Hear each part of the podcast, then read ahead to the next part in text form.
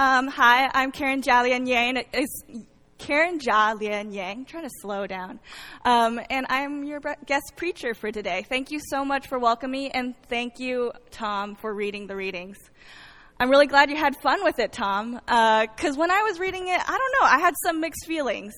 Uh, the way I know Diane Kenniston is uh, first through Dr. Ployd. I went to Eden Seminary, as you just heard, and uh, I was the church history TA for several years, which is really funny since I'm really terrible with dates. but there's something about history that's really helpful because when you read that something has happened in the past, in some ways it can be comforting, right? That people have gone through something similar, that maybe they have some wisdom to share with us. Part of the reason why we find these texts so sacred is that they resonate today. And part of the reasons why I have such mixed feelings is that they're resonant today. Um, why, after all these years, are we still wrestling with what makes for a good government? What kind of leaders can we trust? How do we treat one another? And so we're here, gathered in a community to figure it out on a regular basis. So I invite you to join me on this journey uh, where I'll weave through time and space, and I hope you have fun with it. so they say, whether they're the Israelite elders or people today, a great nation is the key to protection. Our nation should be like other nations, if not better.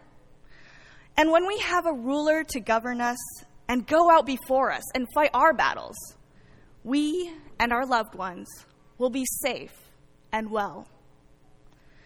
All we have to do is sing the right songs, salute the right people, and comply with the right laws. And God will smile upon us, and everything will be all right. This is worth the cost, if we think about the cost. Are you convinced? I see John laughing in the front row.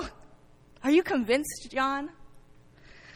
The author of 1 Samuel 8 was a deported Judean. And when you're deported, your stories might be a bit different about the way things should be. And he thought so poorly about monarchies that he inserted a whole story warning against them.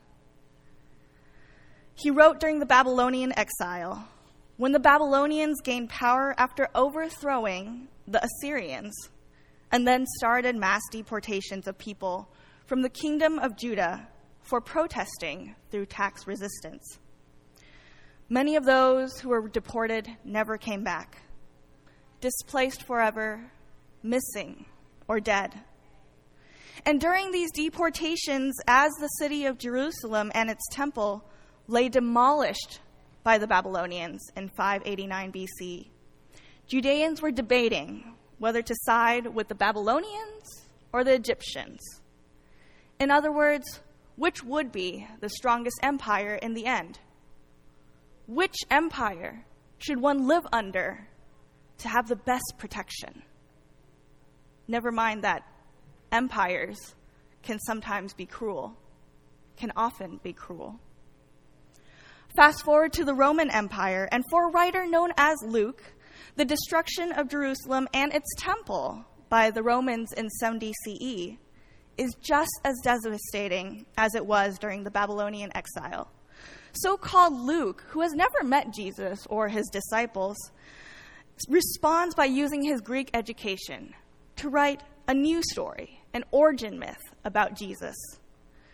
On the one hand, he's trying to help the Jesus movement grow. He wants to welcome Jews and non Jews, Romans and non Romans. Everyone can be a part of this movement. It's fine. Roman Empire, we're not some weird apocalyptic Jewish sect that thinks the world is about to end and things are going to change. No, it's fine. On the, so he writes a story where Jesus' mother, Mary, sings a song that sounds a lot like the prayer that Hannah the prophet Samuel's mother, prays in 1 Samuel 2. Only Mary's song has a lot fewer references to war and overcoming enemies. They're still very similar. Hannah says, Those who are full have hired themselves out for bread, but those who are hungry are fat with spoil.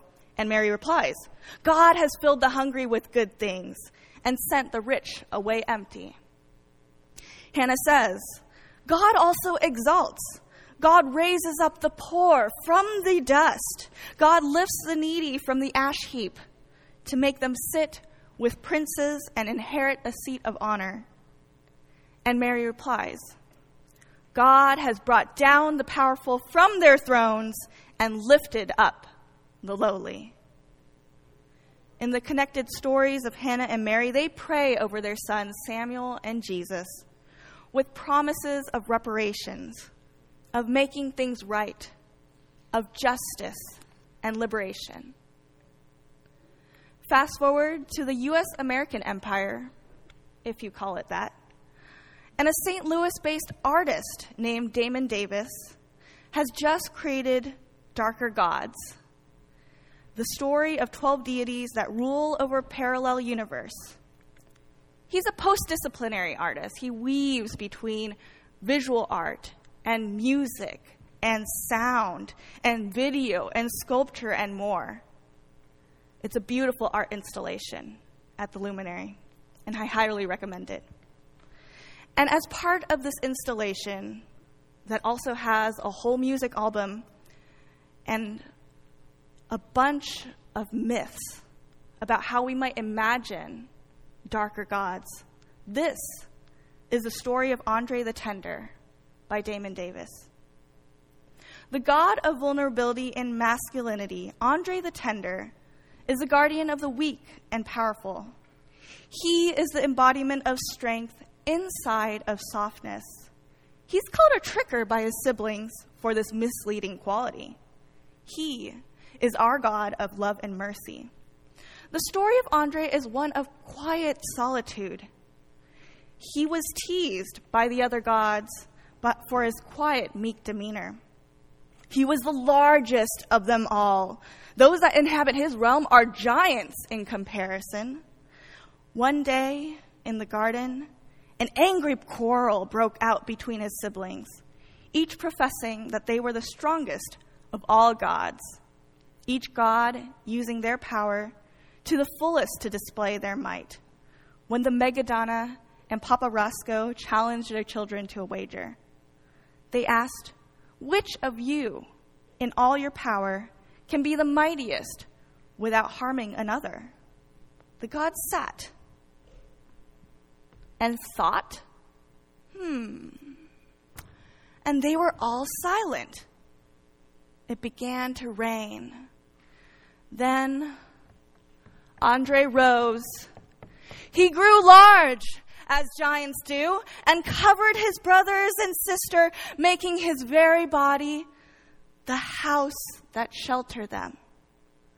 His tenderness shielded them all from danger. And that day, Andre won the wager, set forth by his parents. What a beautiful vision of what power can look like.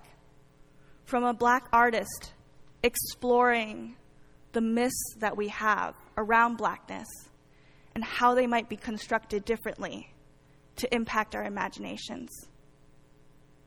When truths are unbearable, our myths break in. They allow us to move beyond what is to what could be. In Between Empire, the author of 1 Samuel 8 calls us to move past the myth of the great nation and into a society that's more spiritually integrated, where religious leaders can check the power of political leaders. Under empire, the writer known as Luke suggests that we might imagine a more equitable and just society as we await a revolution of power. And in an imagined post empire, artist Damon Davis invites us into a completely different universe the realm of the darker gods and the garden of low hanging heavens, where tenderness is the key to might, power, and protection. It seems in this world so impossible, but maybe it's not. Because seemingly distant, these myth makers are bonded by the thread of imagination that connects pretend with possibility, with practice. The story of empires says that our kings and nations are gods, and the most loyal subjects are the most protected and fortunate. But our myth makers, fable writers, and storytellers suggest that creativity is a spark of the divine, and that sanctuary and blessing might be found in a universe beyond. Perhaps, perhaps we might arrive if we act as if we're already living there? Will you be enchanted? Amen.